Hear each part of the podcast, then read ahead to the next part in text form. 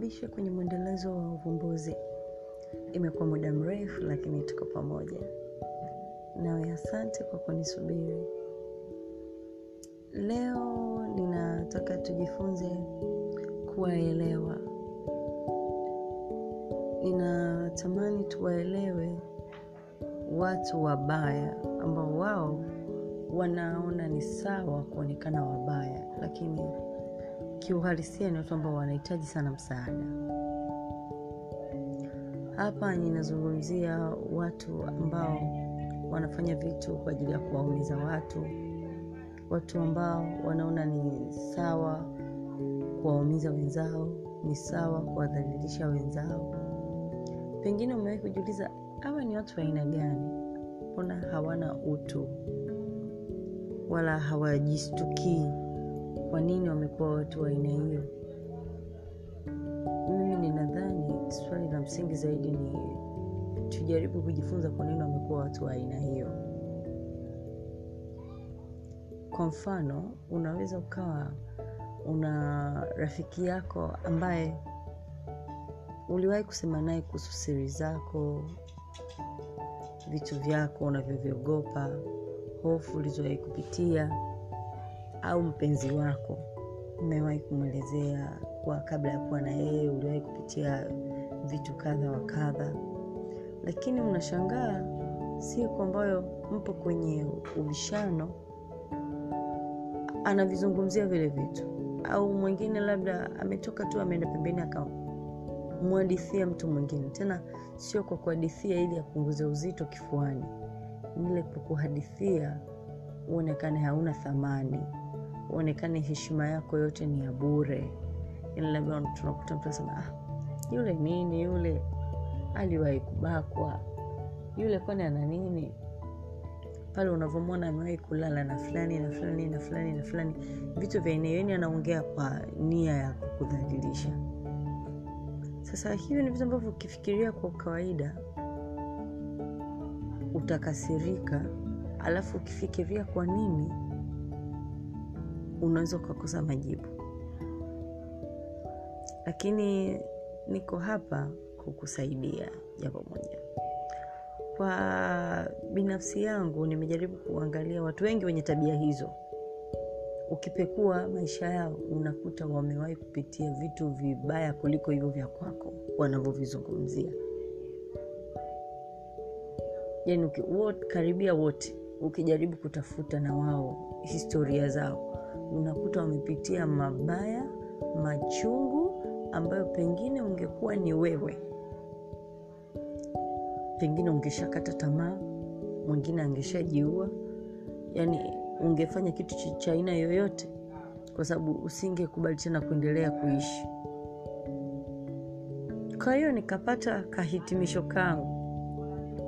Hawa watu wanakuwa wanawasema watu vibaya wanawazungumzia watu vibaya wanawadhalilisha watu kwa mabaya yao ili iwafanye wao wajisikie vizuri kwamba pengine yeye aliwahi kufanyiwa ukatili utotoni. Unakuta labda aliwahi kulawitiwa au labda alikuwa ananyanyaswa nyumbani kwao. Kwa hiyo wewe ukubwani ukija kumsimulia kuwa uko na mpenzi anayekunyanyasa kwake yeye inamfanya jisikia vizuri asema ah, alhamdulillahi kumbe sijateseka peke yangu tumeteseka wengi. Sasa anajaribu kwenda kusimulia kwa watu wengi kukudhalilisha kwa watu wengi ili imfanye yeye ajisikie vizuri imfanye yeye ajione kwamba akuteseka zaidi peke yake imfanye yeye ajisikie kwamba kumbe sikuangaika peke yangu tumeteseka wengi tumeumia wengi imfanye ajisikie kwamba kumbe ninachopitia ni kitu cha kawaida. Ona aisha li, amepitia jambo kubwa kuliko mimi. Ni vile wanashindwa kucontrol mambo yao waliopitia wanashindwa kumove on kutoka kwenye mambo yao waliopitia wanashindwa kukubaliana na uhalisia kwamba sio lazima walichopitia wao kila mtu apitie nitakupa mfano wa watu maarufu wenye tabia hizo. Mfano huyu bloga mange kimambi. Watu wengi wanamchukia mange kwa vile anavyoongelea vitu vyao. Watu wengi wanakasirika kwa nini anasema siri zao. Wanasahau kwamba anasema siri zao kwa sababu ye historia yake iko wazi. Nyenye mnajua machungu yake yeye aliyoyapitia. Sasa kwa nini na yeye asitangaze ya kwenu ili watu wajue kwamba kumbe mange ya kwake ni ya kawaida tu. Kumbe fulani ana hili fulani alifanya hili kumbe fulani amefanya hivi kumbe fulani aliishi hivi kumbe fulani aliwahi kufanya hivi. Hiyo inamfanya yeye ajisikie vizuri yaani hiyo ina, inafanya yeye ajisikie vizuri na anaamini kwamba inafanya watu wasahau kuwa hata yeye amewahi kupitia vipindi vibaya kwenye maisha yake. Kwa sababu pengine asingekuwa anazungumzia ya watu pengine watu wangekuwa wanamjua kwa yale ambayo amepitia yeye tu. Lakini kwa kuzungumzia vitu ambavyo watu wengine pia wanapitia inampa ahueni. Badala ya watu wengi kumweka yeye akilini na mdomoni wanawawaza wale wengine wengi zaidi ambao yeye anawazungumzia. Kwa hiyo kama una ndugu aina hiyo ni mara nyingi sana unakuta mtu anasema shangazi yangu anasema mimi kila siku sijaolewa. Wakati hata yeye mwenyewe mwanaye hajaolewa. E, anaongelea hivyo kujipa yeye amani. Anasema sio wakwangu tu ambaye hajaolewa hata huyu mtoto wa kakangu naye hajaolewa. Kwa anakusema wewe ili wewe ujisikie vibaya kabla wewe ujaanza kumsema yeye. Kwa maana hiyo kama upo karibu au umezungukwa na watu ambao wao wanapenda sana kutangaza vitu vibaya ulivyowahi kupitia unavyovipitia tambua tu kuwa wanajifanyia uponyaji kupitia kuongelea mambo yako sio kwamba na support wanachokifanya ni sahihi. Hapana wanachokifanya si sahihi. Lakini najaribu kukuelewesha wewe badala ya kuchukia unatakiwa uwaonee huruma. Kwa sababu hao watu ukiwafuatilia wengi wana matatizo makubwa kuliko wewe. Wengine wanahitaji msaada wa kiakili pengine wameshaanza kuugua matatizo ya akili.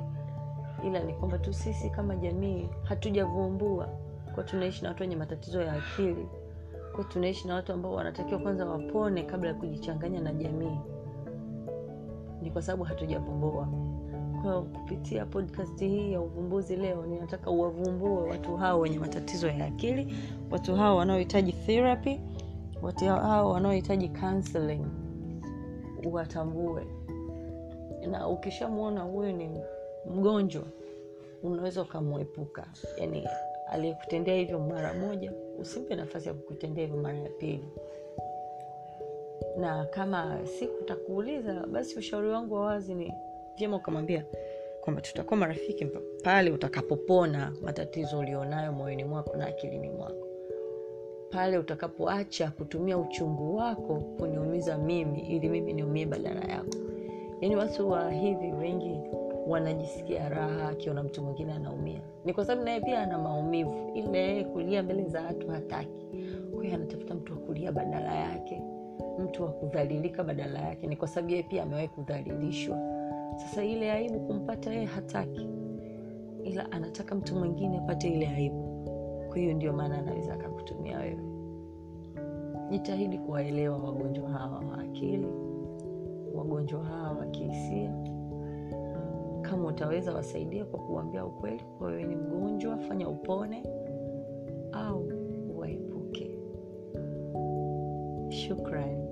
Karibu tena mpaka wakati mwingine kwenye uvumbuzi tuvumbue mengineyo yanayotuzunguka kwenye jamii.